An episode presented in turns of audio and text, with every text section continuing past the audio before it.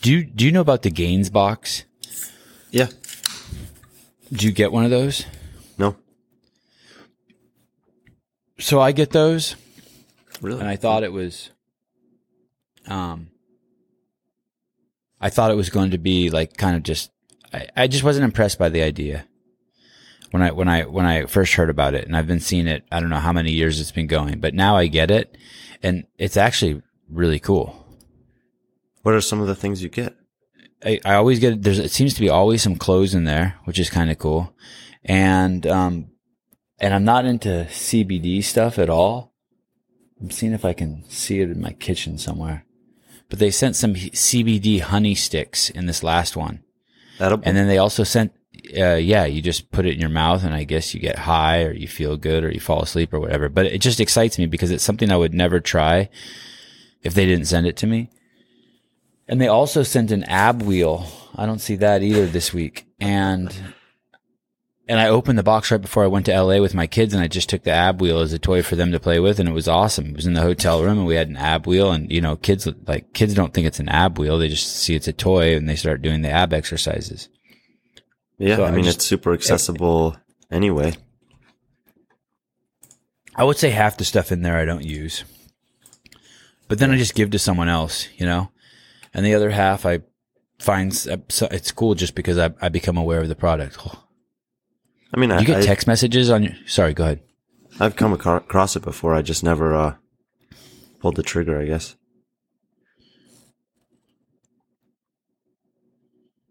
So we have Jayson Hopper coming back to visit to help us talk about. I don't know if is, is help us talk about. Yeah, help us to contribute to contribute to the games conversation this week. What happened? We just had week three of the semifinals. Uh, yeah. It was all virtual, and there were three competitions. It was the first weekend where we had three. It was the first weekend where any of them were virtual, and uh, I think there's quite a quite a bit to talk about if you want to. Yeah, uh, what is more important to talk about, week three or look forward to week four? Because week four looks like there's a ton to talk about. I think talking about week three sets up week four because two of the competitions in week four are also virtual. They'll be the same um, programming, and we can probably learn a lot from what happened this past week. Okay, And not just about the, two- the- what- you know not just about the competition, but about the administration of the competition as well. Wow. Wow. You're gonna you're gonna get banned from competitions if you start doing that. Talking about No, that. no, no, I'm not. I mean that I'm just saying that we didn't know how that was going to play out last week because CrossFit had never put on a virtual competition at this stage of qualification for this many athletes across the globe. And so we had a bunch of questions and now we have answers to them. Before we dig in, um, what's the what's the most shallow one two sentence uh, feedback you have? Was it good? Was it bad? It got better as the weekend went on. Did it exceed your expectations? Uh, no. No. Okay. What were the three that happened this week? It was. Uh, go ahead and tell me the three. Both I'm gonna write it European ones. here. So it was the German throwdown and the Lowlands throwdown. Okay. And then the Brazilian CrossFit Championships in South America. Okay. And what are the four we have coming up uh, this week? three coming up. The, the two other virtual ones are the Atlas Games, which is a North Okay. American semifinal that's supposed to be in Canada, but obviously not happening there. And the Asia CrossFit Championships, which is supposed to be in South Korea, which I think people were actually pretty excited about, you know, um, having that competition. It's not going to happen live this year, hopefully next year. And then the only live competition is the West Coast Classic. And when I was at um, CrossFit, I don't know how it is now. Um, Korea was interesting because they had, CrossFit was exploding there, and I don't think we ever knew why it was exploding there. You know, it, it, it didn't explode in Japan, or it hasn't yet, and we clearly know um, Japanese people are very smart and they like to move. But for some reason in South Korea, it exploded. Jayson, what's up, dude? Good. Morning. 10 years younger today than I was yesterday. You know what? Thank you. You know what happened to me yesterday, Brian? Is uh I got I get a FaceTime call Now, when you're 49 years old, you don't use FaceTime. Your kids use FaceTime on your computer to talk to grandparents.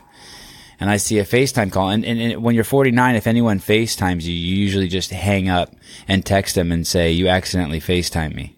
Cause that's what you just assume. But it was coming from a very young man in a generation different than mine. And I had seen this behavior this this bizarre behavior from people like James Hobart and Austin Malleolo, you know, who are also a little bit younger than I am, and so I suspected that this man also had a different phone etiquette than myself, and so that it probably wasn't an accident. And I answered, and it was the great Jayson Hopper. So I, he kind of he broke my cherry yesterday. I, I, I FaceTime something and he, he opened up with that manipulative line that he likes to use on me. Aren't we friends? I go, what are you doing FaceTiming me? I'm 49. You don't FaceTime a 49 year old. You said we were friends. I did.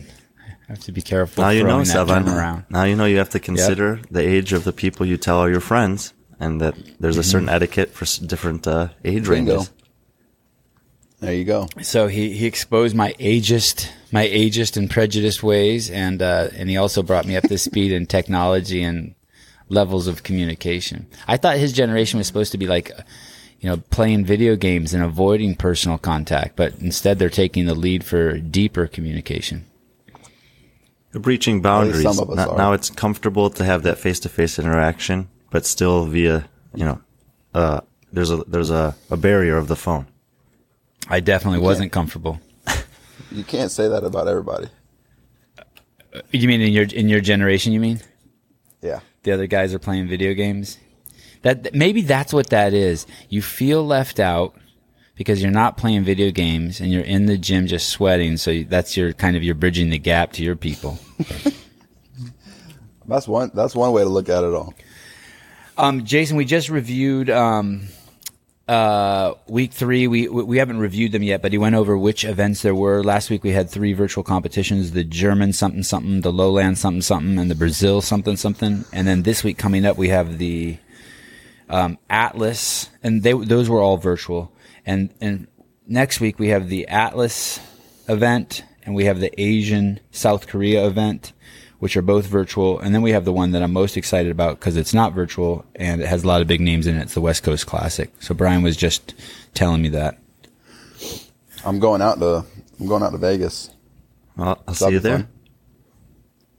Dude, I will see you there. Why are you doing that? Shouldn't you be at home training? What what's that? Do you have a sponsor that's sending you out there? Why are you doing that? Um, potentially, I am um, on. So me and Matt O'Keefe have been talking, Oh, I love and it. And he uh, offered to fly me out there and hang out with him, and I think Matt will be out there. Um, and it's just to be around those guys and ask questions, and so we'll, we'll still be training. I think I'll get an opportunity to swim and run with Chris Hinshaw, so that'll be a cool little opportunity. So It- will that be your first? watch. Will that be your first time training with Chris? yeah, So those are those are both good omens for you. Those are both guys who seem to be around winners, Hinshaw and Matt O'Keefe. yeah. And I'm I'm glad to hear that it's um that that you do have a training component and it's not just a business component because that is a Right. hole that we see a lot of CrossFit athletes fall into. They get sucked into their Instagram and sponsorship, and then they Yeah, for sure. next thing you know, we'll be just only see pictures of you in a bikini on your uh, Instagram, but you'll never be going back to the games ever again. So that'll be fun. I've never even been out to Las Vegas. So Cool. Congratulations. y'all ever been to Vegas? I have. Yep. Bring your bring your Bible and your cross and garlic and your hammer and your d- wooden dagger and all that shit. Bring all your. Hey, Sevan, you said we were talking yesterday on Facetime. You said you weren't a real a religious man, but you you like Jesus. I do. I don't understand. Will you explain that a little bit more? Uh, just I just he's a good dude. I read the Bible and I'm like that that that dude's behavior uh, just resonates with me. Do you believe that he is was a real man? Um, as as much as I believe any any historical figure is a real man, sure. In the same respect that I believe that Abraham Lincoln was a real dude, and you know what I mean. Is my I mean I, I didn't see him. Yeah. I, I, I didn't see him, but there sure is a lot of stories about him. So he's not God, obviously. Um, boy, well, this is we're supposed to be talking about the games. So, in in my in my in, in my quickest shortest metaphor, you you have the sun and it's over the earth, right? And it and it puts light on the earth. And because we because we use the sun, people believe that the sun is 93 million miles away. But in my perspective, I think it's just as valid to say is that we are also in the sun, meaning it's just a, a diluted. We're in a diluted. We're further from the sun, so we're in a di- diluted way. Uh, uh, we're still in the sun, but it's diluted, right? Because it's far away, and by the time the rays get here, we're so far outside of the sun that it it doesn't burn us. But I do believe the sun is here with us, and so in that respect, I believe that we are all God in the sense that we are all in the sun. Does that make sense to you? The metaphor I'm trying to use that we're all part Yeah. of those rays. So I do believe in that respect. He he, he It's like is a modern modern are God. explanation of Yeah. Ecclesiastes, Jayson. And, and I and I and, and I don't and I don't I don't know what that is. Is that a rubber band? Is that like a They- band? Ecclesiastes? No, no, no. It's a book from the Old band? Testament, Oh. You- and they say several you read- times in that did- book You just everything is this is under you the said sun. you read the whole Bible. Yeah, I did. I did read the whole Bible, but I also did a podcast with you last week, and I don't remember a damn thing we talked about. So You're funny. We'll continue that conversation. I have some thoughts. Anyways, Okay. about the about the CrossFit Games. yes, Jesus will not be participating directly in the CrossFit Games this this year. Um, He'll some- be with me. okay. Well, he will be spectating. No, he'll be he'll be on the comp floor. Okay, beautiful, beautiful. I wouldn't have it any other way. He better get a ticket. Okay, Brian. So what's the what's the big what's the big story from week three? I think the biggest story from week three is the the the veteran European women are still untouchable. Because not only did the top did all ten women who've made the games make the games before, but the person in sixth place also uh, is is a veteran of the sport. And Sam Briggs just barely missed out by six points. So that's kind of a smaller smaller su- like sub story of that bigger story. And the kind of dichotomy to that is that in Europe, for the men, there's a bunch of new faces making a first trip to the games. Uh, so is Sam going to be doing the last chance qualifier? She she will earn an invitation to it. I don't know if she'll do it or not yet. I, I would think she will. I think she will. Jayson, are these athletes excited that they got the last chance qualifier, or are they bummed? Are they like, oh man, this is just another beatdown on my body?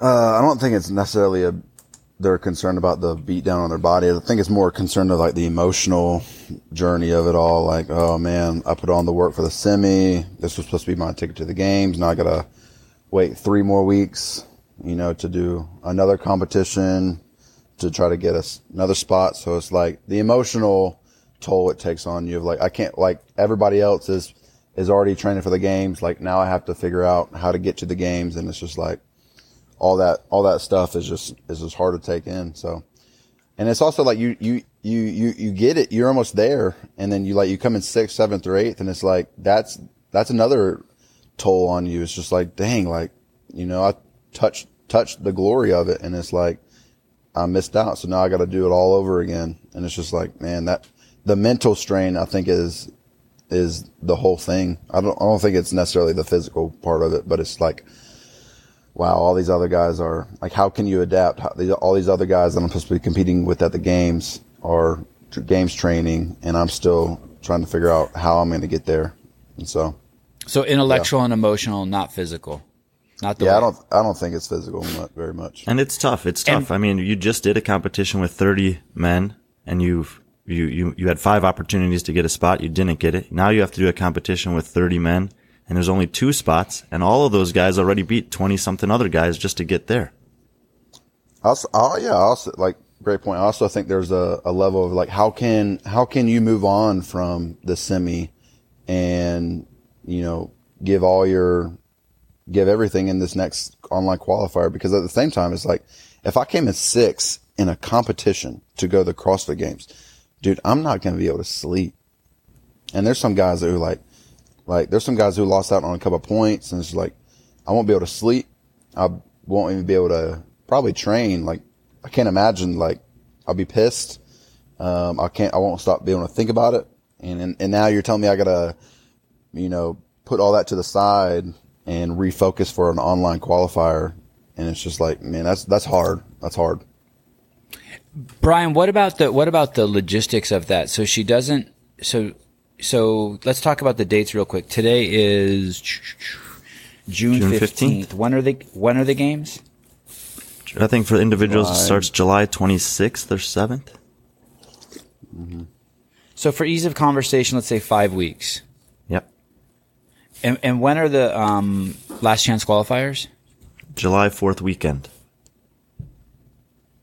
Okay, so theoretically for Sam Briggs, if she decides to do that and then she qualifies, she basically has 20 days less because she's got to get there early, right? She's got to get there at least a couple Well, if days I'm early. She if I'm an international athlete who's competing in the last chance qualifier, I'm doing that competition in the United States. I'm already seeking any way to get here. If I think I can make it to the games, I am not leaving travel up to chance after the last chance qualifier. I would be making all arrangements to get here already. I believe James Newbury has already done that, and I would advise anyone who thinks they have that chance to start researching it now and get here because if you don't, that's what I think you're about to ask. You're running the risk of you might make it, but not be able to be here for it.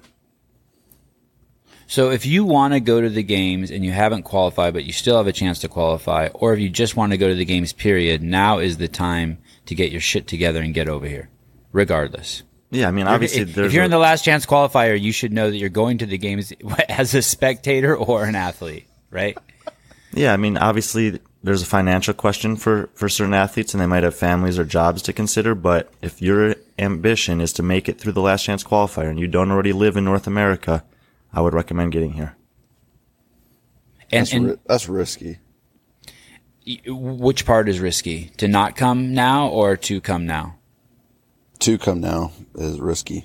And plus that's, that's, if I were to do that and I didn't live in the United States and the stress that would have on me is just unreal. Like, again, I can't imagine packing my bags, moving over here, getting here. I mean, it's out of your comfort zone. You're in a place where you're probably not training, probably living a completely different lifestyle. Um, it's just out of your comfort, the whole, the whole thing. And then banking, I mean, it's not even, nothing's promised. Just the stress of all that. It stresses me out now thinking about people doing that.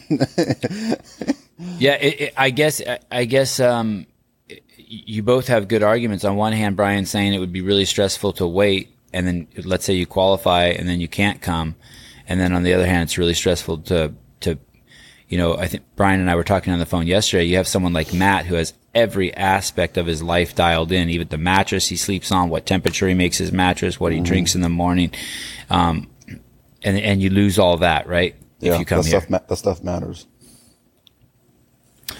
Okay.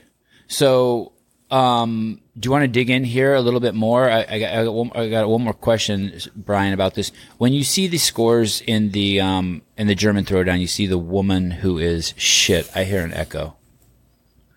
When you see someone like Kristin Holte who has 572 points, and then you see this uh, Jacqueline Dahlstrom with 552, Well, nice. and then you see Katrin Doder with 468. Is that is that and, and is that a huge blow to her? Is she tripping? I mean, Kristin Holte could have sat out an event and still beat her. Does she think? I mean, is that hard to go? I mean, we know Jayson here won, so he he's he comes into the games feeling very confident. Is that just like, is that in her head now? No. No. For Katrin, no, not at all. I mean, you have to look at what the events were. She snatched uh, a weight like uh, more than that, that last barbell. I can't remember if it was 145 or 165. I think maybe 165 for the women. More than anyone else in the world. That's a huge win for her, I think. She managed a, a workout that had, workout that had 60 ring muscle ups in it, her single worst movement, and placed seventh in her in that competition. Um, the workout at the end, that workout number six that she took 10th in, her worst finish, that's one that Jayson took eighth in at, at his competition. And we know that that's just a, a matter of seconds and milliseconds and whatever. So, you know, so that's Hey, not now, really, They, they, they didn't have to move the bar forward. they didn't have to move the bar forward. But you, if you look at the times, first place was 234. She She, was in 10th at 253, so 19 seconds. So it's about two seconds per position. So it's not like she did badly on that workout. It's just such small, fine margins. yeah. So I think overall, a lot of upper body pulling, um, a couple things that are not, not necessarily the best for her. And she's still solidly in a game spot the whole weekend. Plus she's not, I don't think she's been worried about this, the qualifiers, um, for years now. I think she feels very confident she can get to the games. And I think that she'll probably, if she doesn't beat Kristin at the game, she'll probably be, you know, within touch of her more so than she was in semifinals. Jayson, were you alluding to the fact that you lost count of your your your bars moving it forward? Is that is that your crack? No, no. After the fifth round, we had to move our bar forward for the remaining rounds, and I'm saying that took probably two or three seconds. So that's, I mean, I, w- I'm not saying I would have won. I, I saw some times on there like, I think I saw 218. So it's like, Yeah, yeah. But those guys are five foot six, five foot seven, and you're talking about taking a bar from the ground to overhead 30 times and getting your body on the ground and back up 30 times. Where if you have a six, seven, eight inches more that you have to travel, that takes two or three more seconds every round to do those three Right. reps. I mean, I'm not even going to attempt to do that workout. Brian, you're saying she she snatched uh 165, which was the record in the world, but I don't see the only first place I see she got was in workout four. Yeah, that, that's it. That's it. It was an AMRAP of snatches. Okay, and it and it kept going up in weight. Yeah, so they got to 30 and then the final bar was just as many as you could do in remaining time. So she did 21 times, which not only was the most for the women, but also tied the most for the men. Although obviously they had a heavier bar, but it was, you know, world record performance in that workout. Okay. It's interesting because I'm looking at this and man, Kristin Holte really put it to her. Has anyone ever taken do all- do the games winners usually win their regional semifinals, whatever the event is before the games? Yeah, we, I think we talked about that, especially on the men's side. Um, I think it was 16, 15 or 16 of the last 21 podium winners have been, uh, first in their semifinal and 20 out of 21 have finished in the top three in their regional or semifinal. So my question to you is: Is should she? i- sh- Do you think she's worried? And you said no. Now let me change the question up a little bit. Should sh- should she be worried? Depends what her goal is at the games. If she's trying to get on the podium at the games this year, yeah, I think there's a lot of women she has to worry about. If she's trying to make it in the top five, it's a little bit easier, but still going to be tough. If she just wants a top 10 finish, I think she's still top 10 in the world. Did you see anything in week three that makes you think that um, Tia has competition yet? Uh, no, not, no, no, no. But there are some girls that I think, um, based on what they did this past weekend are definitely podium contenders that maybe haven't been the last year or two. Okay. What? Anything else from this German throwdown? Men or women? Uh, let's look at the men real fast. Oh, that's great to see Jonne Koski at Oh, the top. Get- Wow. Yeah, you gotta, like, people don't realize he's still only 26 years old. He seems like a veteran, but he's pro- potentially like the best he's ever been. Um, he did it very, very well here. He had one slip up in that snatch workout. Otherwise, he was first or second in, in all the events. But, like I said, the men in Europe are not the same as the women in Europe, where there's a lot of depth and experience for the women. There's a lot of these new young guys coming up for the, for the men. If you look at the other four qualifiers in his division, and even if you go down to, ninth place, the next eight guys would have been rookies at the games this year. So he's, you know, on the other side, there were a few more veterans in the other draw, the lowlands, but he did what he needed to do here. He should have won this competition and he did, and he did it emphatically, and that's perfect for him. I recognize this name, Lukas Esslinger. Uh, uh, t- he's a, he's a veteran, correct? And he took twenty second place. What happened to him? Yeah, I wasn't sure where he was at with his training this year coming in. I don't think he's, um, I think he's got some other stuff going on in his life. Uh, I still had, out of respect, projected him in the top 10, but, um, I'm not that surprised that he didn't, didn't do Out that well. respect. You don't have respect. Spock doesn't have respect. Well, just other than the name respect, I didn't know, I didn't really know what he's been doing training wise. Um, and so if he made the top five, I wouldn't have been surprised by that either. And so I felt like, you know, giving him an eight, nine, 10 ranking was appropriate because it could have gone either way. So in the games before, um, Jonne Koski's won games events, right? Yeah, usually longer events or swimming events. And that's always impressive to have on the resume. And and you're saying that workout four was the barbell one, and that was the one he struggled with the most. So it seems like whatever weaknesses he's had in the past, he might still have. Maybe the he- yeah the heavy lifting. I mean, if there's a heavy lifting event at the games, just seeing what other men have done in heavy, especially snatching events, you know, he's going to take a hit there for sure relative to the field. But um, he's the type of guy, like you said, who can make up for that by winning, you know, one or two workouts or having top three finishes in a couple of them as well. Um, if you guys want to complain in the YouTube comments, that was actually uh, Jayson. You heard breathing and drinking. That wasn't me. My throat for the first time ever in the show, uh, guzzling something. So make all your negative comments to Jayson. Thank you, Jayson. That's why he's here to take some of the negative comments away. Dude, I had brought a um I forgot it in the refrigerator. You're I'm not gonna to. go get it, but I was gonna I was, I was gonna go I was gonna bring a a Milky Way out and let this whole thing be sponsored by Milky Way. But Uh, you hate, Sevan's shirt and vest combo is also kind of a Milky Way you co- hate me, combination. don't you, Jayson? Dude, it looked it was 29 grams Amazing. of added sugar.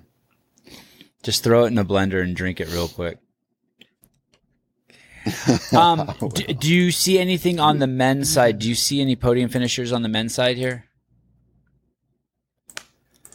Uh, probably not. Um, you know, the other four guys, like I said, are rookies. Like Lazar, Lazar Jukic, which we found out how to pronounce that. It's Jukic, not Dukic.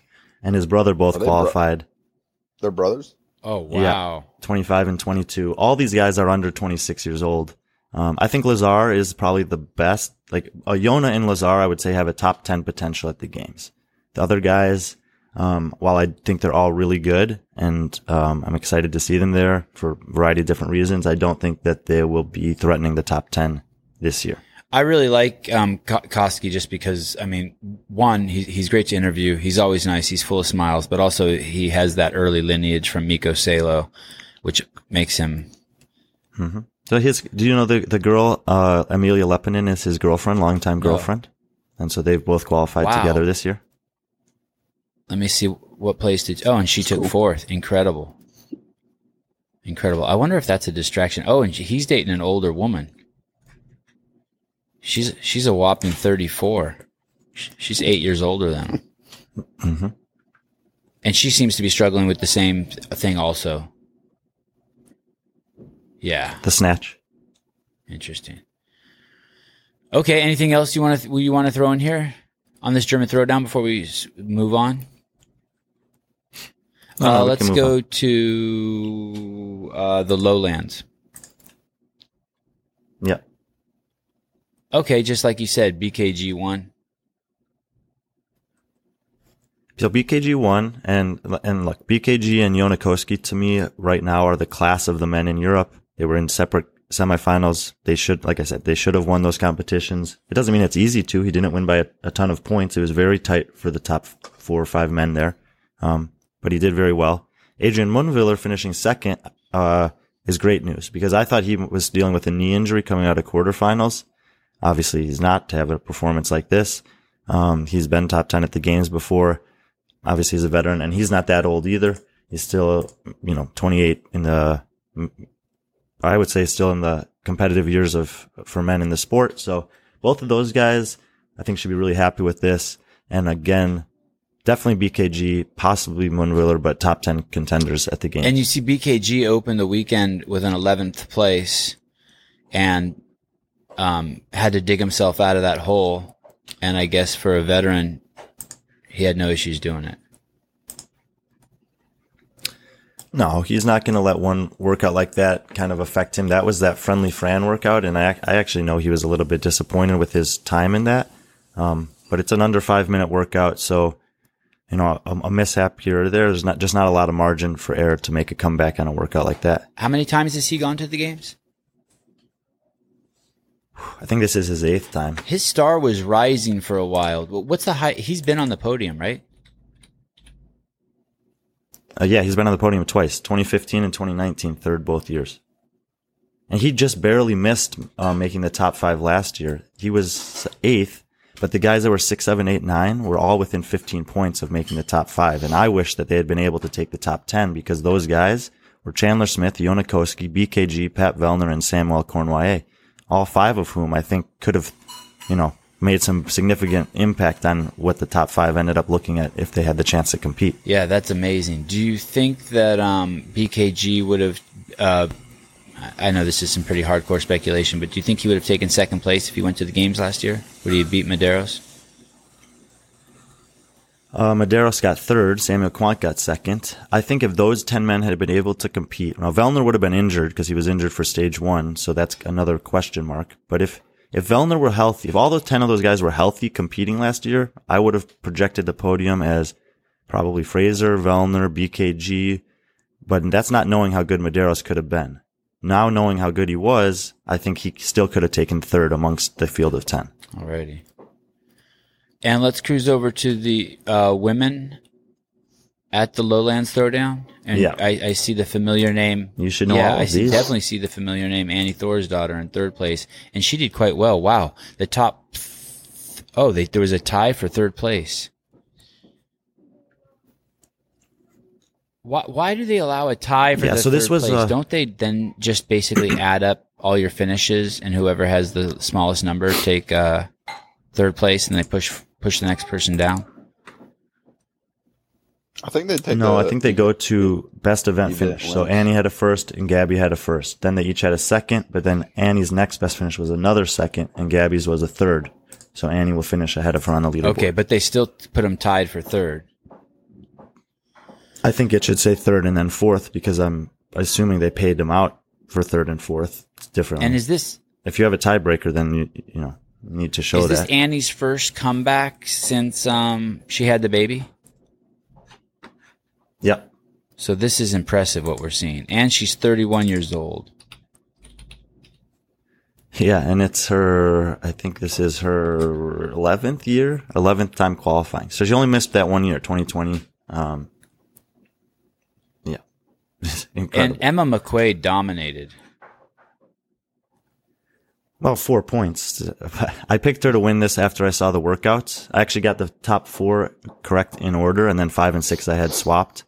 Um, but those six women should have been the top six women here. They're this best six here. Those are the ones where I said they all deserve to be at the games, and you said, whoa, whoa, whoa, whoa, whoa. What do you mean deserve? So now Karin Frey has to go earn it in the last chance qualifier, and we'll see if, see if she can. Has anyone who qualified for the last chance qualifier said they're not doing it yet?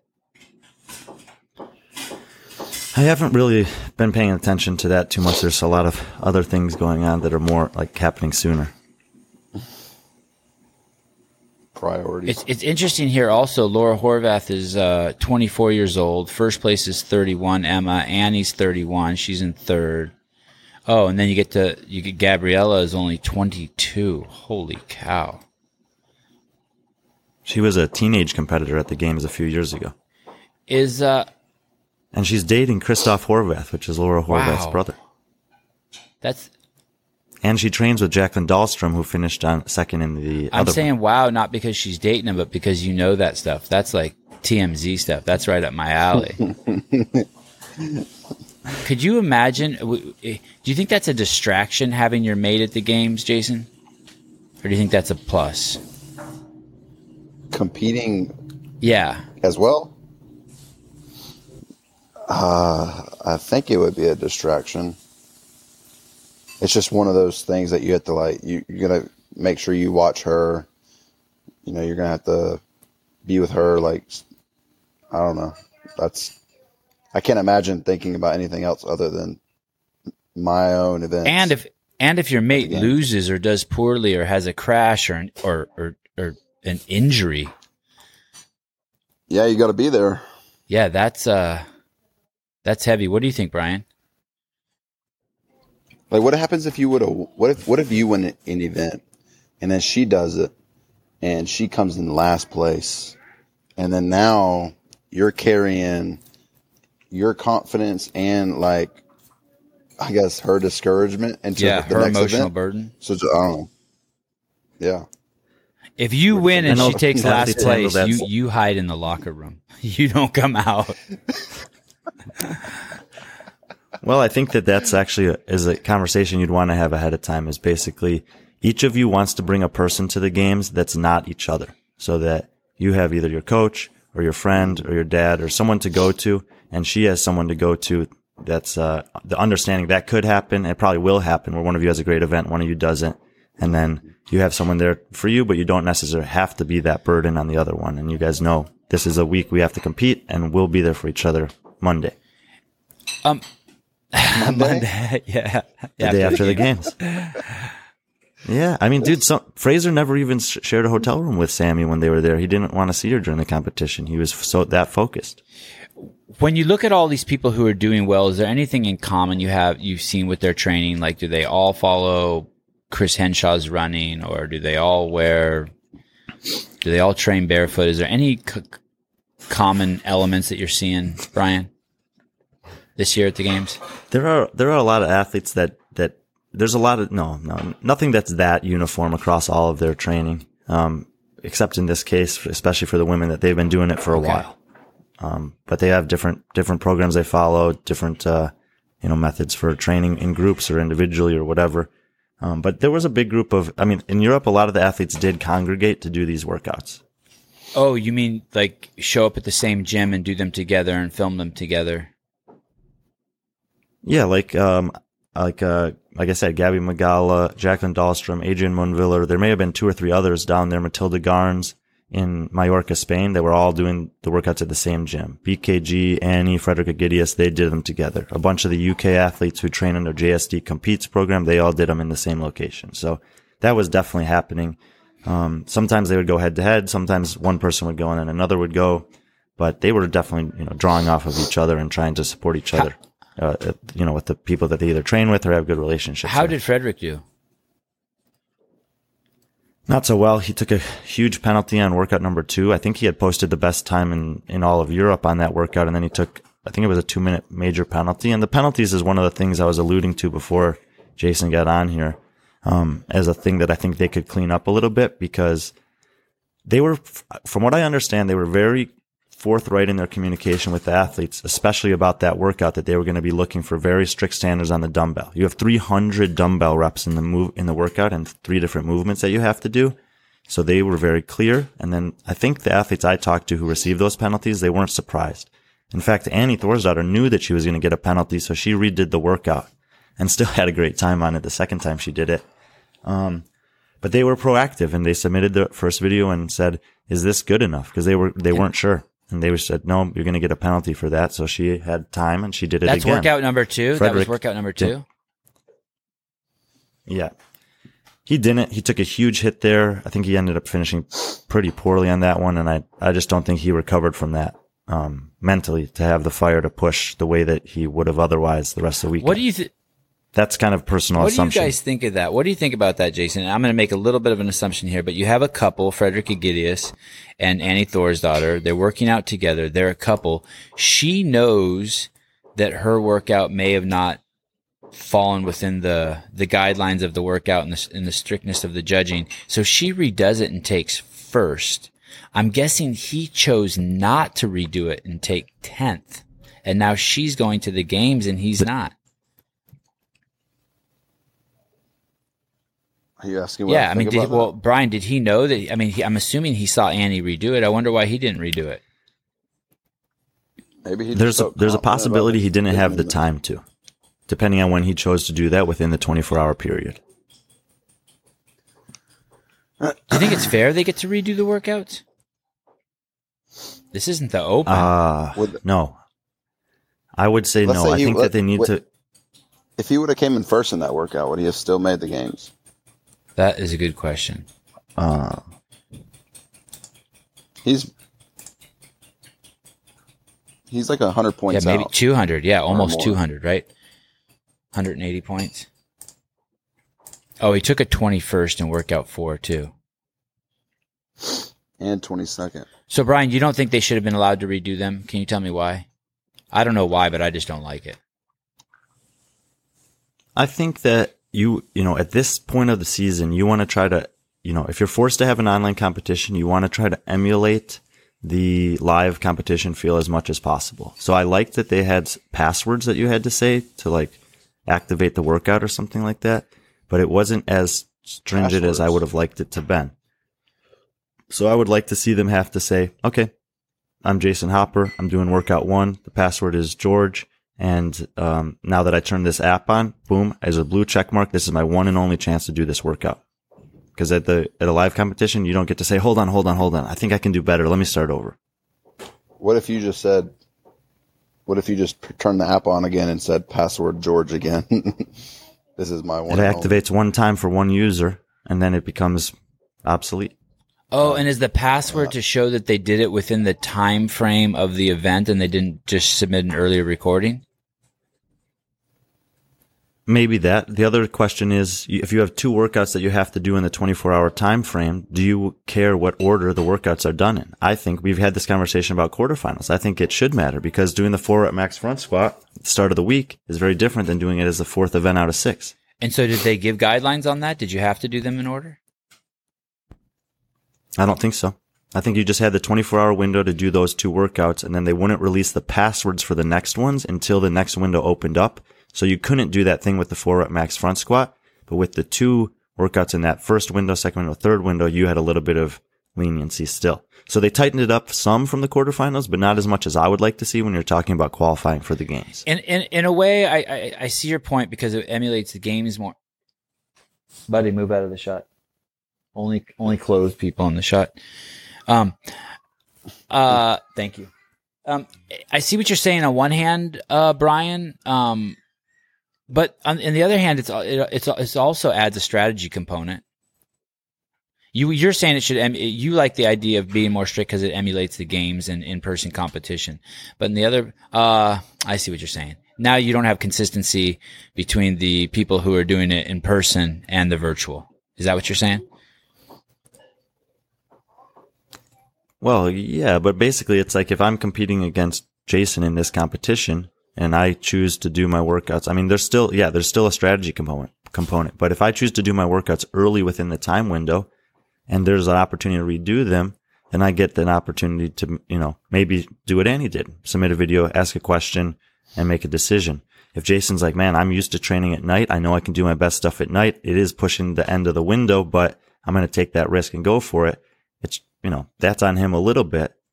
But then the, the, other question is, why can he do workout two before workout one and I can do workout one before workout two? You never have that choice in live competition.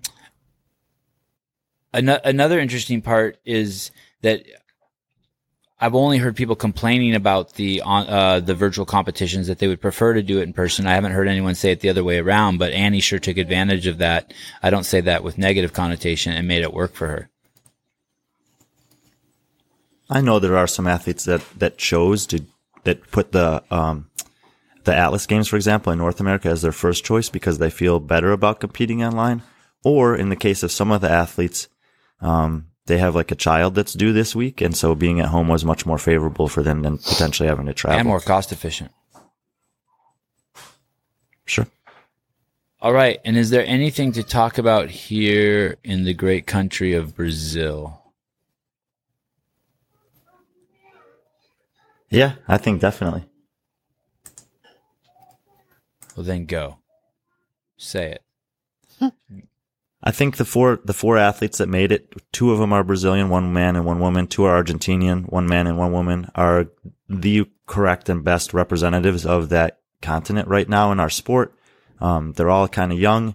They're all, I would say, they're all a little bit slighter, smaller athletes, which is fine but their performances actually stack up, especially Larissa Cunha from Brazil. Her, uh, Tommy, or no, someone, someone at the Morning Chalk wrote about it today.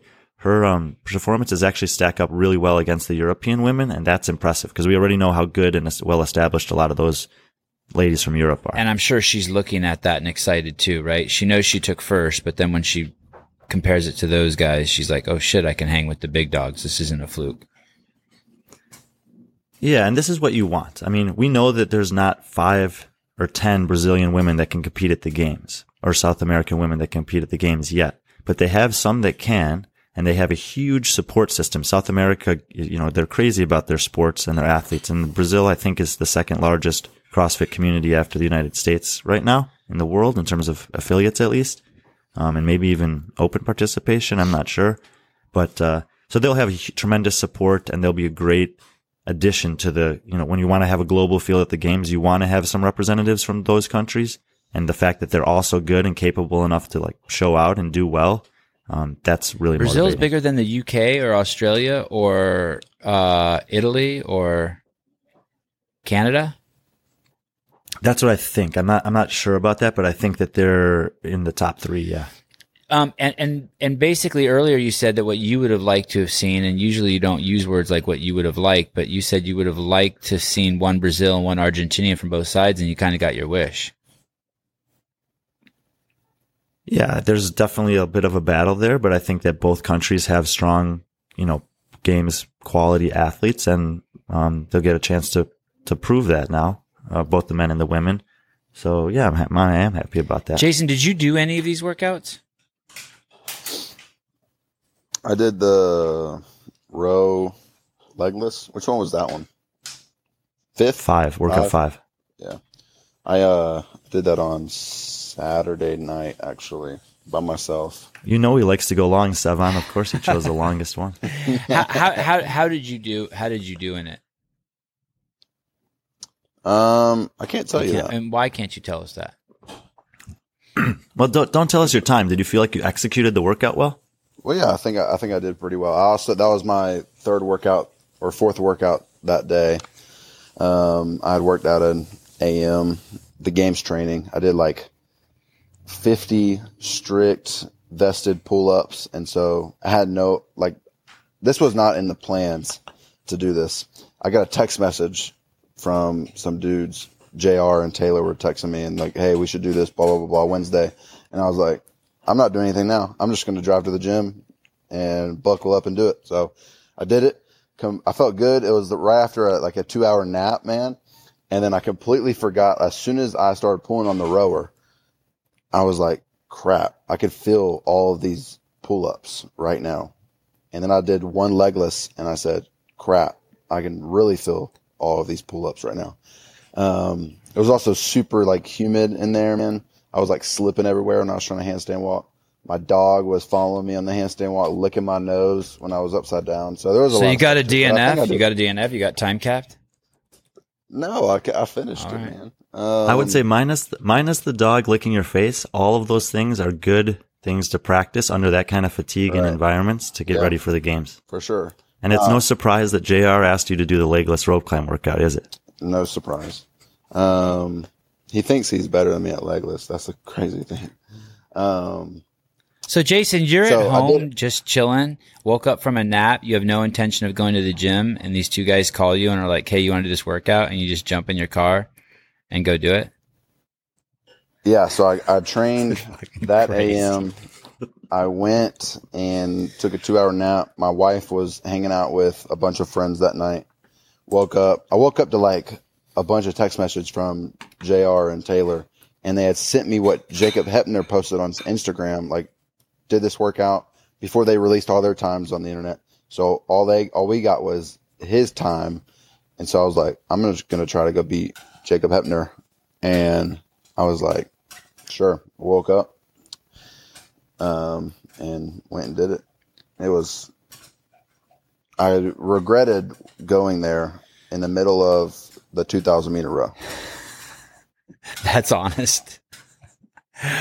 Um, why didn't why don't you do them all or or like like when you see this is any part of you like hey this is what it's going to look like at the games I should do all these or this is programming from HQ and I should I should how do you decide to do these or not do these? Well, I want to do the the 30 ring muscle ups to start a workout just because I think that'd be good training to jump into a I th- potentially that could be a thing 30 ring muscle ups into a workout at the game so I think I'll do that. Other than that, I mean, I don't really see the need to do Friendly Fran. I've done it before, like when they released it last year for the games. Um, and I know that hurts really badly. Um, so I don't want to do that again. And, um, I don't know. It's just not in the, in the training. I guess there's some other things that I want to prioritize, and that one was just I don't know. I don't even know why I did that. I was just wake up. I was tempted. That's what I was, um, and so I did it. That's- but no, n- n- nothing on these. N- none of these workouts is like I need to do these, um, except the thirty ring muscle. I know enough about the Bible to know that you were using some Bible vernacular there. You were tempted, tempted. I was tempted. Jayson, I can't remember. I apologize. Do you have a coach? Yeah, his name's Jared. And would you do you tell do you And- tell ask him before you do that? Like, do you call him and be like, "Hey, I'm about to do something crazy. I, I'm done today, but I'm going back," or no? Yeah, I did do Yeah, that. okay. Um, yeah, he was fine with it. And plus, we were we we like to train volume, so it's still a good workout. Like I said, like like Brian said, like doing those workouts under fatigue, like twelve leg lifts, all the all that handstand. A lot of handstand walking too. Yeah, a lot of handstand walking. 120 under fatigue. meters. Yeah, so it's uh it was good to just get the work in. But no, he didn't really care. I also don't do them because I don't want to compare my times with anybody. Like I'm feeling pretty confident about my fitness after that competition a couple weeks ago. So I don't want that to I don't want to do these workouts and me like be not make the games if I had tried to add up all my points and whatnot and be like, oh wow, I'm not gonna, I'm not gonna win, and I'm gonna get beat by all the Europe field, you know. So it's just like I'm not even gonna worry about that even. And there's no way you can simulate the motivation. And tell me if I'm wrong, guys, but there's no way you can simulate the motivation in your situation because you've already made it to the gym, uh, to the games. And these guys, they have a real tangible pressure on them, and you and you just can't simulate that, right? Like, Yeah, for sure. And I work out better in person with everybody. So, so it's like me going to a workout after a nap and by myself on a rainy day with my dog is is not going to help me much. So, you plan on taking naps at the games? yeah, dude, I took a nap be- in between every single event la- two weeks ago. Just at the venue you, on I a think that's awesome. If you if you can do that, I think it's on a cot. No, I went I went home at between and they gave us like four hours. So I was like, all right. That's awesome. Uh, Brian, is it okay if we move to next week? Yep, So let's since, since the uh, the West Coast Classic is the big one, right? That's where we want to spend most of our time. Yeah, I mean, look, the the Asia. Um, honestly, there's not that much to say about it. There are a couple people there, especially men like Roman Krennikov, Ant Haynes, um, maybe Alexander Ilin or Stas Saladov that are interesting to talk about. But most of the women, they don't have a lot of competition experience. A couple of them have been to the games as national champions.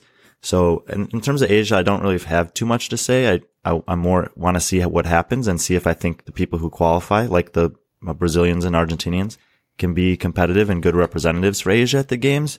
But I think better to talk about that one after it happens.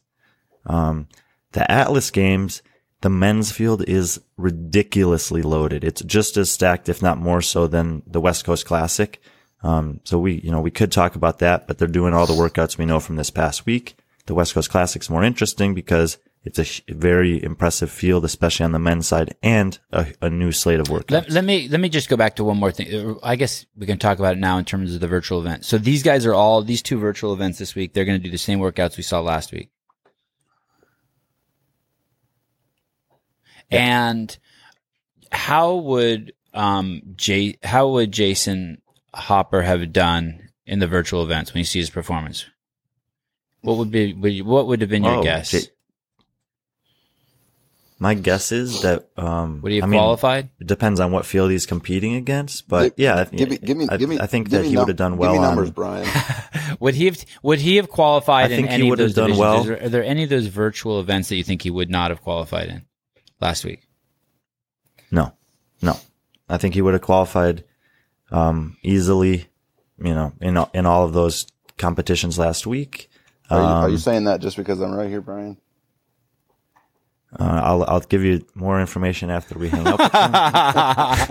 and, and and and and that's really just a question for the next real big question, which is really what this whole podcast is about. How would Travis Mayer have done if he would have gone to the uh, if he had been in the virtual competition? Or was there anywhere you think he would not have qualified?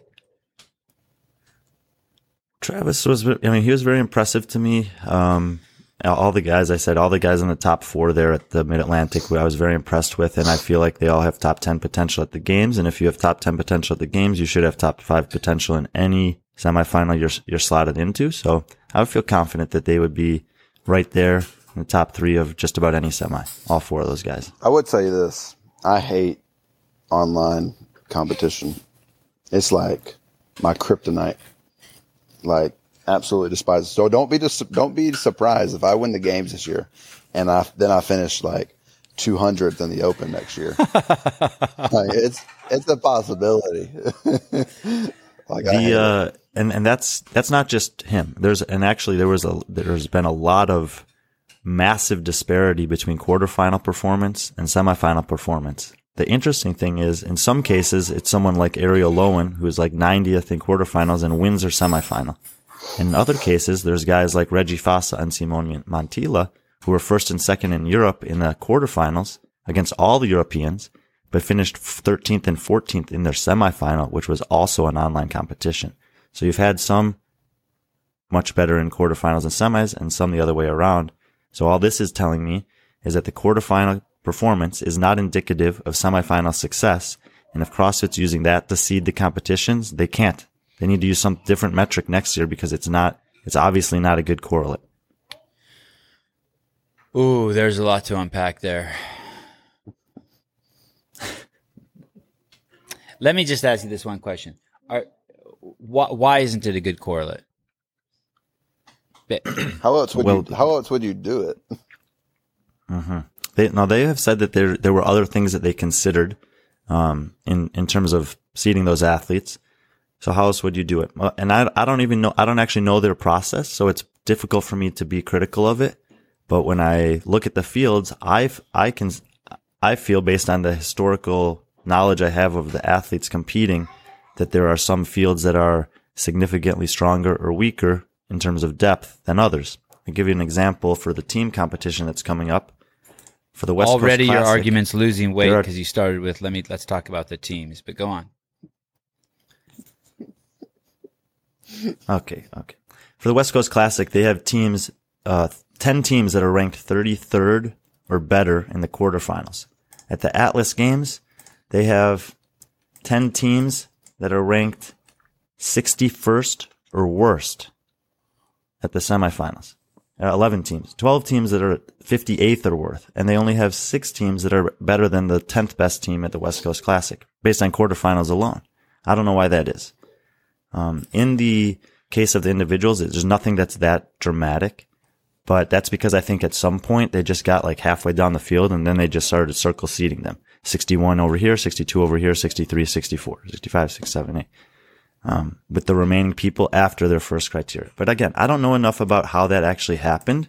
I'm just looking at the field of athletes and I and I don't think that it's a very uh, unrealistic thing to say that some of the fields are much more competitive than others most of this podcast, I've had your face covered, Brian. I cannot lie because I have another window open with the games leaderboard and stuff. And then so I just slid it over to look at you and let's, let's take a small break to talk about this trophy on your desk. What is that? Oh, that this was all the marbles trophy.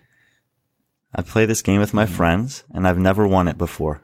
All so the they told marbles? me I had to feature it prominently on something this week, so I'm featuring it right here. What's your day job, Brian? coach at a CrossFit. Oh, no shame. Jayson just putting a dagger in your heart, just straight to you. What, what do you do? Do you live in your mom's basement, Brian? Like, what's going on here?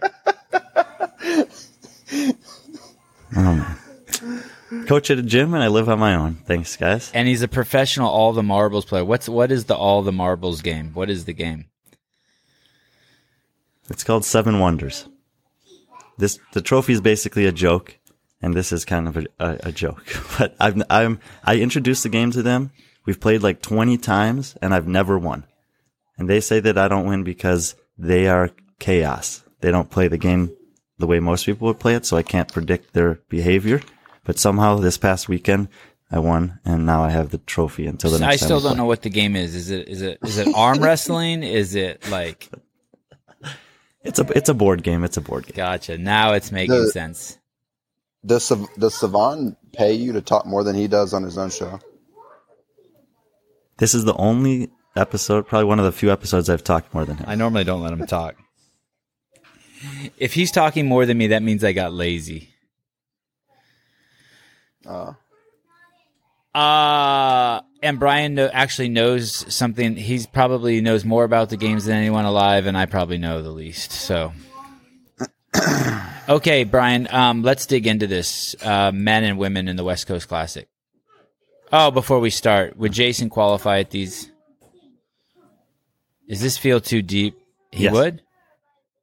I would be more I would be more concerned about him in the online virtual Atlas games. I would not be concerned about him for the West Coast Classic. The only the only workout at the West Coast Classic I don't know his capacity for is the um 9, 10, 11, 12 strict deficit handstand push-up workout. Everything else, I think he'd be just fine. And that is the question about Jayson Hopper, right? Because the semifinals that he was at only had four, not deficit.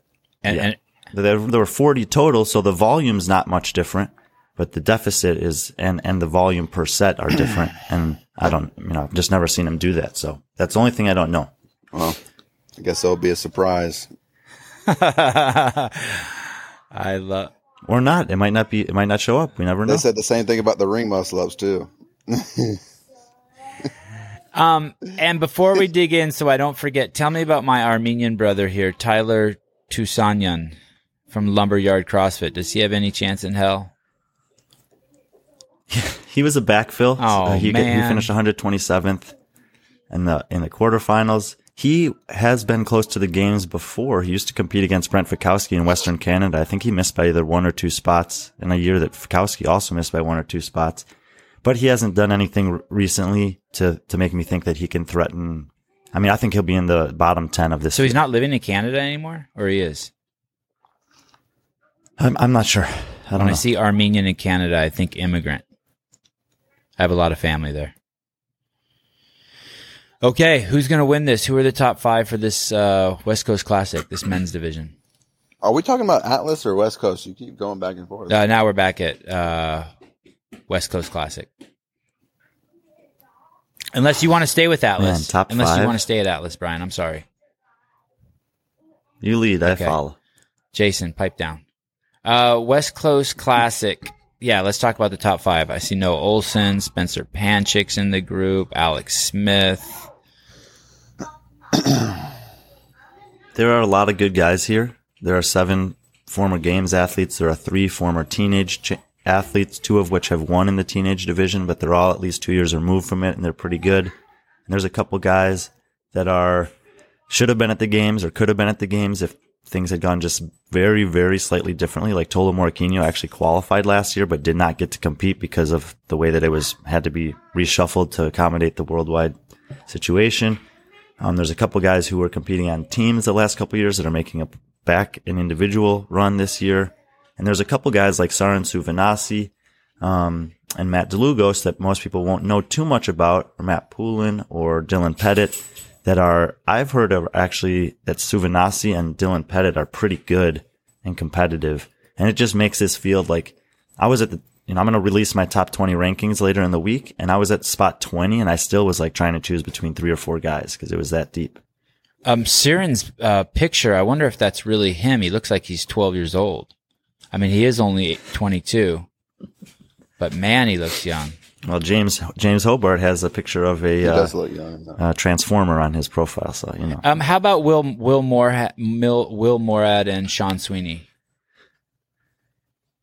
Uh, Will Moorad, I've been told has some has been dealing with some nagging injuries this year, but he's been training down at the Proven Camp with Tia and Brooke and Alex Smith and Street Horner and all those guys. So it's pretty competitive. I actually think John Colty's been training with him too. He's a former games athlete, one time games athlete. Didn't do great at the games, but he looks shredded in everything I've seen. So I'm kind of curious to see how those guys do. But I actually don't have either of them within the top ten. Okay, and Cole Sager. Cole Sager, you know, he's notorious for making these competitions to qualify for the games way closer than they need to be.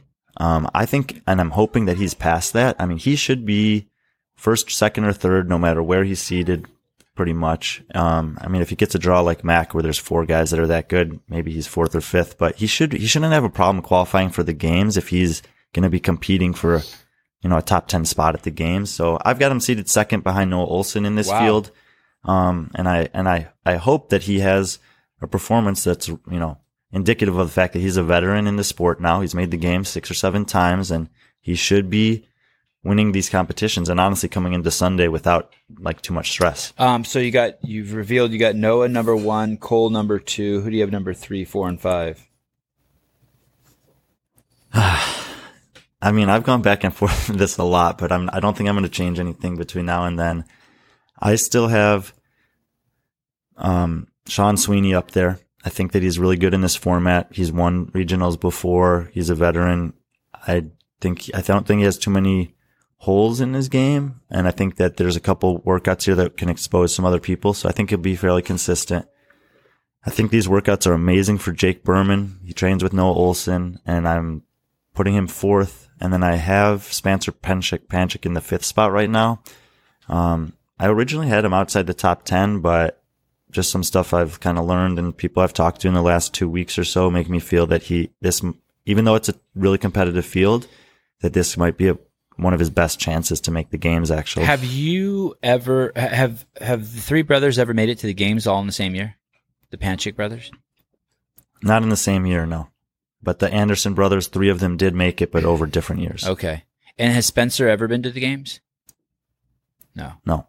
So this is And he hasn't even, he really, he's been close through the sanctional circuit, like maybe one or two spots out, but he was never that close in the regional format. But that was three years ago and he's still young. And even though his brother did make it, you know, that through the regionals, um, you know, I think that Spencer's developed as a, as an athlete and a, and even a young man a lot in the last three years to the point where he's much more competitive now.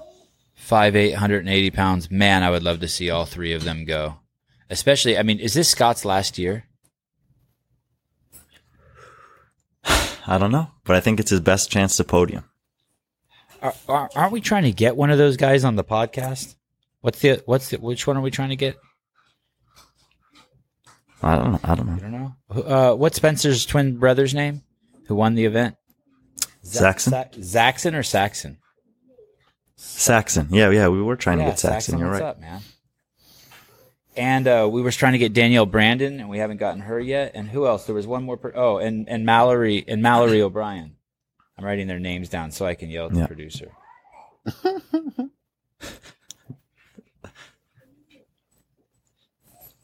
Is there anything you want to say about this um, anymore before we switch to the women at the West Coast Classic?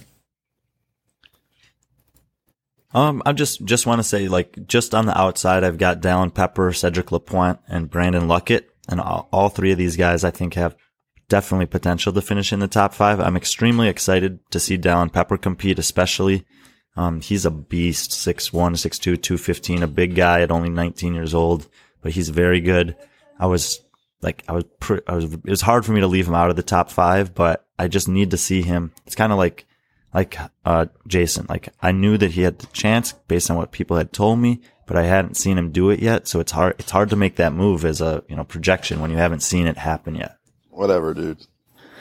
How'd you even hear about me? Tell me the people that were telling you things. Yeah, I want to hear too. Oh no, it is uh the the reason I I think I've said this before. I knew I saw came across that competition from Crucible and I saw the names of people that you'd beaten. So I reached out to a couple people of those guys that were there that you beat that I already knew from traveling around the sanctional circuit. And I said, "Who is this guy?" And they said, "Oh, he's good." And then I said something about it on a podcast, and then Jr. reached out to me, and he's like, "No, yeah, he's he's that wasn't a mistake. He's really good." So Did- that's Did that's it. JR tell you that he was better than him, or did JR say he was better than Jayson? J- uh, Jr. said that Jayson was better at everything except for one thing. Ah, the rope climbs. okay, let's move over to the women here. Uh, He said- Daniel, he probably, go he ahead. probably told you. He probably told you about about that twelve months ago, didn't he? Oh, it was only two months ago we started talking. We've only done one legless since then, and ask him what happened about it. hey, are you disappointed? In, what, what what happened to your buddy um, that you were mentioning in the podcast we did with you, Taylor? Taylor, Yeah. What happened? he came out a little too hot on event one or event two, thrusters run. I think he got 19th in the 19th. He was leading the first like four minutes. I mean, he came out like, like a trying to like crush everybody. Um, and he just, it just was not the best way to go about that. I think that Well, that workout was was interesting because Mal O'Brien did the same thing, and she was able to hang on. Yeah. And then on the opposite side, you had Tim Paulson and Alessandro Pacelli, who started slow but closed the gap and passed almost anyone by the end. So maybe Taylor thought he had it, but it, it, it, that event singularly kept him out of the game. Yeah, I talked to him a little bit, and it did keep him out of the games. I talked to him a little bit, and he just wasn't he wasn't able to to attack after that. He was very just paranoid about you know attacking. It was basically being safe, like don't screw this one up, don't screw this one up, don't screw this one up. Um, and so, he's mad. Um, so hopefully he could squeeze in with the last chance qualifier. Um, he works so hard, dude. He wants it so bad. Like I said, me and him go back and forth in training. So I want him to make it, man. He wants it. Awesome. Okay, back to the women over here. Uh, West Coast Classic, Danielle Brandon, Reagan Huckabee. I didn't even know she was still competing. Um, Kari Pearce, Dani Speegle. Go, Brian. I think it's not as deep as a field as the men's field. It's more top heavy. Um, I've, you know, I think Kari Pearce, Danielle Brandon, Dani Speegle, and Bethany Shadburn are, they're pretty likely to make the games here. Um, and then there's another four women that I think will be battling for that last spot. Lauren Fisher, Christine Best, Meg Reardon, and Reagan Huckabee. So, and all eight of these are games veterans. Um, so I think you're going to see mo, you know, I don't think you're going to see a lot of new names in this women's field at West Coast, but those top eight women should be fairly competitive for the last spot or two. Is Kari Pearce the best in the group? I don't know if she'll beat all of them at the games this year, but I think with this set of workouts that she's, um, she, she should probably win. I think her biggest threat will be Danielle Brandon. So I, I, I wouldn't be surprised if those two are kind of like, you know, 50 points clear of third place, who's 50 points clear of fourth and fifth and sixth place or something So like that. Danielle Brandon's that good, huh? Yeah, yeah, she's. I think she's very good. She's strong. She's great at gymnastics. Um, yeah, I think she's pretty well rounded. because um, she presents it's it's interesting. She presents when you when i see when i care see someone and compare to someone like say tia's instagram versus danielle brandon's instagram. Danielle brandon seems so much more i don't want to say lackadaisical but chill. Let's just say chill right? And you see someone like tia and you see she's serious as a heart attack it, at least how it presents to me on Instagram. And so then I just see, I, I just always just imagine after watching Danielle Brandon that she's strictly doing this for fun. But is, I guess no one at this level is now doing it strictly just for fun, right? I mean, how would you categorize Noah Ohlsen's Instagram? It's a good point. That's a good point. He's actually a great blend of being very serious as a heart attack and having fun. So he, he's actually a great blend of that. Danielle Danielle recently was on Armin Hammer's podcast, and he and she was basically saying we haven't been getting enough credit. The girls out here in Vegas, and we need you know, and we're going to send a message at the West Coast Classic. That's Kari Danielle and Bethany Shadburn. So they feel a little bit hard done by, I guess, with the media coverage this year, and they have a, a kind of a little bit of a chip on their shoulder and something to prove this weekend. That's at least the message. That's how it sounded to me. Who's the who's the? I heard Bethany and Danielle Brandon. Who is the other one? Kari Pearce. Oh, okay. Hey, man. I mean, I, I don't understand how anyone could possibly overlook Kari Pearce. I mean, she's the only hope America has. Is Kari Pearce going to win this? I'm picking her first, Danielle second, Dani Speegle third, Bethany Shadburn fourth, and the fifth one is really tough. I'm torn, like really torn between Lauren Fisher and Christine Best for the fifth spot. When I think of Lauren Fisher, I, I don't see her as a games athlete anymore. Why is that? I, I see her as Because she's been competing on teams for the last couple of Ah. years. But she, but her team got second at the games two years ago. The last time there was a team competition. Now it was a super team, you know, a very good team, but they still finished second and did very well. Um, she's not that old. She can, I think she can still be competitive. She's won the West Regional before uh, in her career. She's qualified from there a couple times. Like she's good in this format. She'll be comfortable out there. Here's the fascinating thing. She's always been an Invictus athlete and now she's with Training Think Tank and replacing her at Invictus is Dani Speegle. So I don't know if there's any kind of tension there or drama or what, but um, it is a little bit of a question mark for me who doesn't know much about Think it. Think Tank is the one that uh, Travis belongs to. Travis Mayer. Yeah, and they've got several athletes competing out here. Noah Ohlsen, Jake Berman, and Kyle Bernier are now her training partners, and so she'll have a bunch of support um, at the competition. And I think Alexis Raptis trains with them too, who is also in the field for the women. So they've got a big contingency going. Invictus has a huge in- contingency going because their top two teams are competing. Cedric, Cedric Plus is they over there have as well. Cedric. Oh, Cedric's also with Training Think Tank. That's right. Yeah, yeah. Jayson, did you ever compete? The lone did you, Canadian. Jayson, did you ever compete on a team? No. And um, do do you think? I, I know it's still early in your CrossFit career, but would you ever see yourself competing on a team? Uh, I don't think so. Um, Do you see the consistency there, Brian?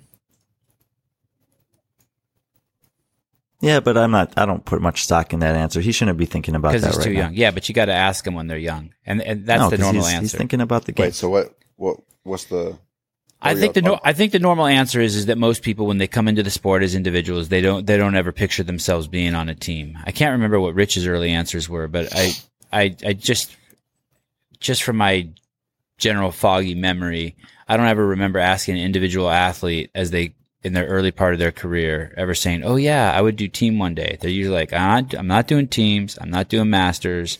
I'm here." you know, they're they're singularly singularly focused, and I think it's healthy. It used to trip me out, but like I don't think there is any other way to think. yeah, I, I haven't even thought about that, honestly. Were you invited to be on a team this year? Nope. Last year? Nope. Have you ever been invited to anyone's birthday party in your life? I'm looking for a data point where you did get invited to something. Before I rule that out as just people don't like you and don't invite you to shit. Dude, I've been in this sport for four years, dude. No one knows who I am. Our So- six listeners know who you are. We got six, dude. We're live right now. No, we're not live. I, you know, I think I think the podcast we did with you is one of the best podcasts we did in terms of sheer numbers. Dang, really? Yeah, and that's pretty cool. And I, it was it's one of it's probably the only place on YouTube where there's no negative comments. You get a, you get a, um, a little stipend from YouTube for how many viewers you get. Oh yeah, yeah. We probably made like thirty two dollars. All right, oh, Probably made like that's a whole meal the way I live. we So probably made thirty two bucks off that podcast. give me about 10 percent of that. Lauren Fisher has experience. She's probably in her prime. 27's a prime prime age. So you're saying it's totally misplaced my my writing her off. It's it's and, and that it's probably just because she's been on the teams and I and I don't really wa- stay focused on the teams. I don't look at the teams. You're saying she's a serious threat. Yeah. Uh, yeah, I think she's a, definitely a games threat. And, you know, we've talked about it before. If you take a couple of years off individual competition, what are you doing during those years? And she's still been competitive in the sport. She's still been training. She still had intentions of doing well at competitions, traveling around the world and uh, having success. So I think she's still very focused, very motivated, excited about doing individual competition this year. Um, I'm expecting her to have a pretty good weekend. It's just, Christine Best, Meg Reardon, Reagan Huckabee, like they're also seasoned veterans that have had success in this format. So it's not an easy ticket to the games by any means for her. Reagan Huckabee, 34 years old. I feel like I've she's been around forever. I just texted uh Jr. Brian and I said I'm talking He just texted me. talking about how bad you are at legless, and he texted me and said I'm the best you'll ever face. So Um, are there any of these other virtual? Are we done with the West Coast Classic here? I think so. I mean, the it might be interesting to you. I don't that um, Brooke Wells' sister is competing. At Oh wow! Her her tw- her her, tw- her twin sister. Uh huh. Holy cow! That is a. ch- So I don't I don't know how good she can be competitive wise, but it's definitely a story, and people will obviously be eh, you know excited to see her out there competing and see how good she can do. You didn't Is put her in the. You didn't put her as her, your winner. No, no, I got her about mid middle of the pack. What's her name? I'm I'm I'm looking for her right now. Oh, Sydney Wells. is this a? uh Is this new for her? When did she get into CrossFit? She was the track girl too, right? She's the she's the one who I would see her in pictures with Brooke, and that was her her track star sister. Yeah, I mean they both ran track growing up together, and then she stayed with it longer than Brooke. Brooke, you know, decided to pursue CrossFit, and I don't know. When I finished playing college sports, I I was looking for something to do. I think it was probably maybe similar for her, and this was an easy thing because her sister was already so heavily involved with it, so the transition made sense, and she seems to be pretty good. I'm pretty impressed that she would dig in. You would think there'd be some intimidation factor. Factor. Her sister's got like what a five year head start on her, six year head start on her, and people are going to be comparing her to her sister, and uh, that's pretty cool. That's actually really cool. Do they train together? Hmm. I would guess they do, think- but I, don't know think- for think sure. so. She's part of Think Tank. Did you say Brooke is part of? Where does Brooke train? She's in Nashville. With Tia at Proven, And is Sydney over there at Proven? Jayson. Jayson Jayson seems to think so. Yes. Yeah. What about Allison Scuds? I just see her name pop up here in the West Coast Classic. She does a lot of uh, demo. She was on the demo team at least once or twice, and I've been out to the ranch on several occasions. Even Dude, Sevan, could you get me out to the ranch? Bring a bulletproof vest just in case he doesn't want you there. But yeah, I can definitely get you on. I can drive by and just like back my Dude, truck I up. want. I want to. I want to do a trail run just to say I did it. yeah, All right. Well, I'm gonna call you after this, and we'll set up a, a time. any anything anything you want, anything you want, as long as we get to keep your share of the thirty two dollars. I mean, I'll probably charge is- you. I'll charge you thirty three dollars to go to the ranch. That way, we don't have to exchange any money. Yeah, do that. You can actually. I think there's a place you can actually go on. There's there's a CrossFit gym there. I think it's called the Ranch, and I think you can log on and you can sign up for a training session. And I think that the vast majority of them, Dave does. And I just don't think a lot of people do it, so they don't do it. But I, but I, I'm pretty sure, and I think everyone who goes there does the exact same workout, and there's a leaderboard up there for that. I d- don't, I don't know if that's for sure, for sure. Um,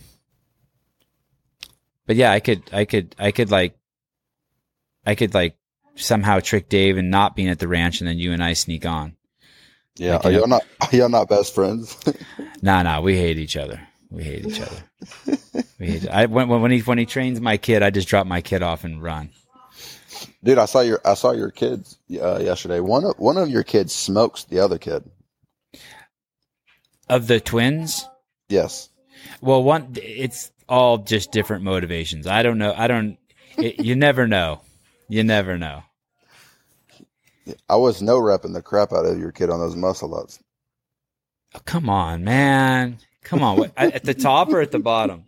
Oh, at the top. He he couldn't he could he wasn't getting his butt to the ground. Oh yeah, yeah, yeah. That kid, that kid's only four, and that kid's got the that kid's got the big yeah. That that kid's got the big Jewish brain. He's all about thinking his way through workouts. The other two got the Armenian half of me. They they just they do the work. Jewish kid's like, how can I be most efficient at this and and get the prize at the end?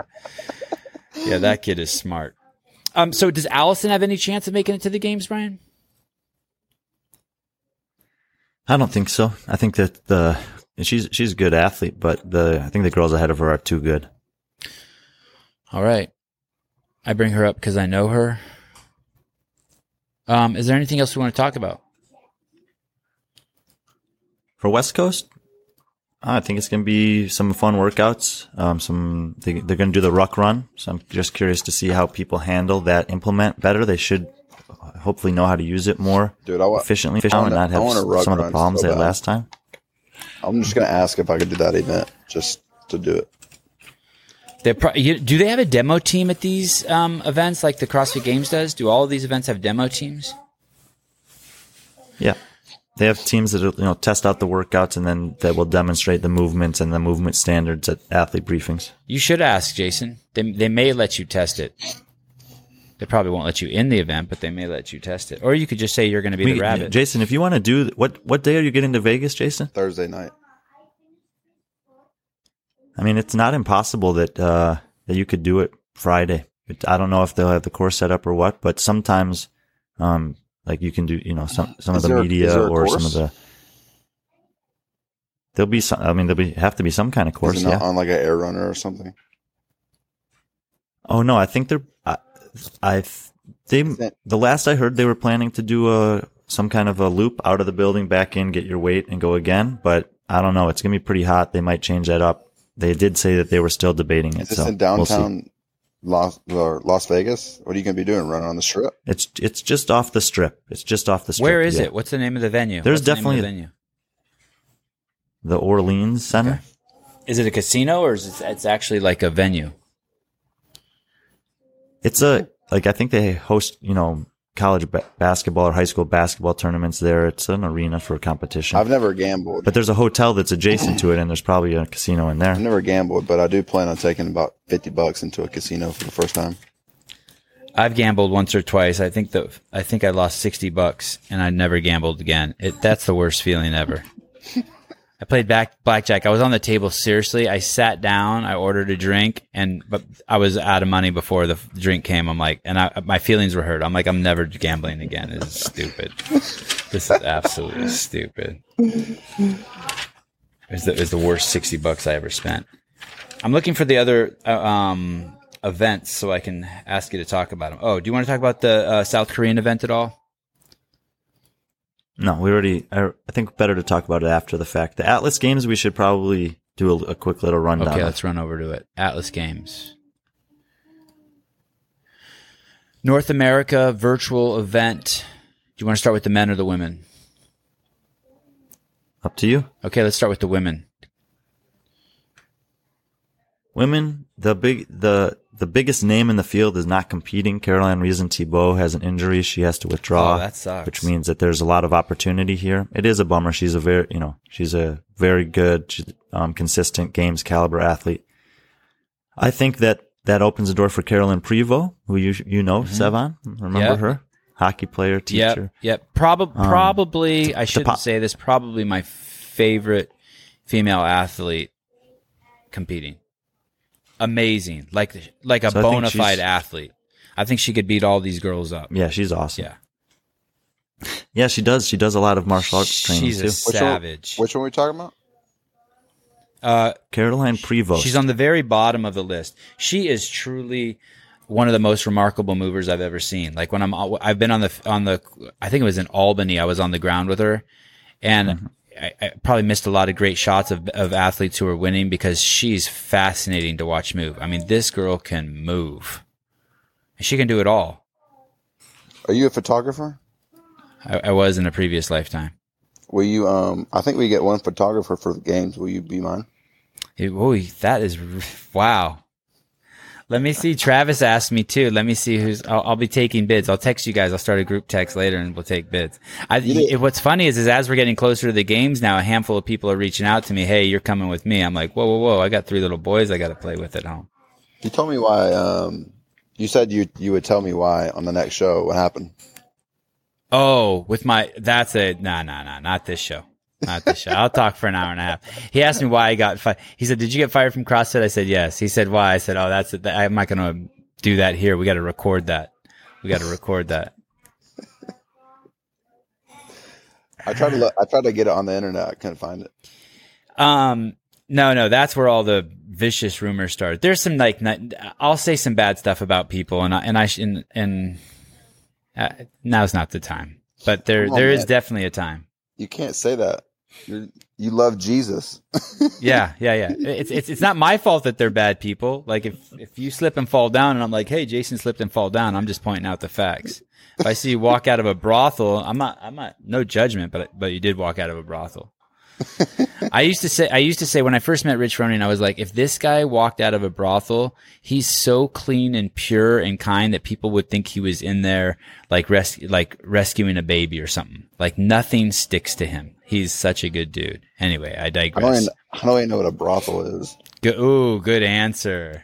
good answer. Seriously, I don't. Will you tell me what that is? A brothel is where you go, you pay money for sexual release. Oh, yeah, I don't know what that is. Good.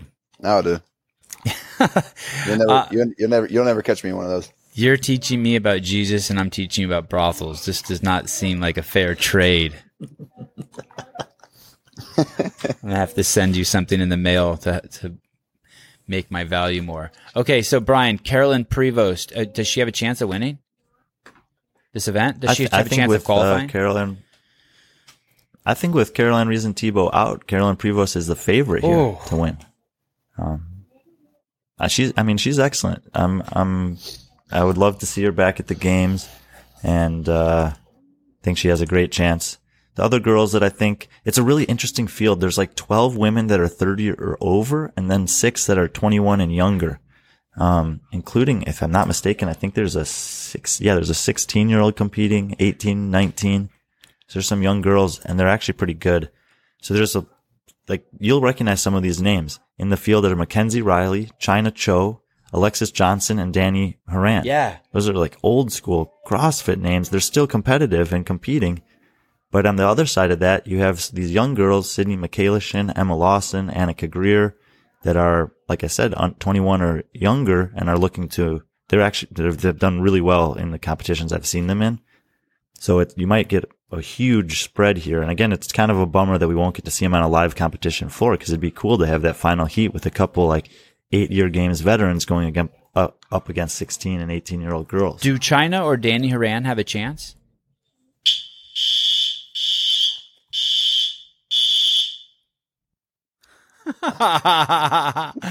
Brian got a haircut too. That's what I learned. But is that do you have to evacuate your building? Is that a fire alarm? That is a, definitely a fire alarm. Look at he took off his headset. He can't even hear us now.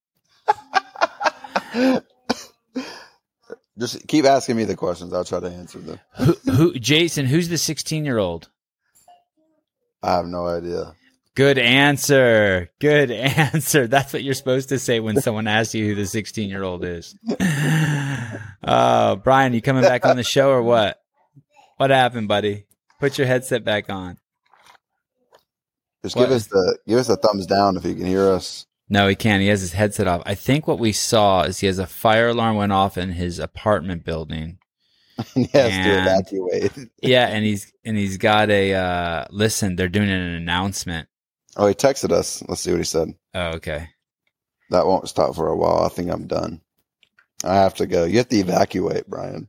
you have oh to go. Oh my god.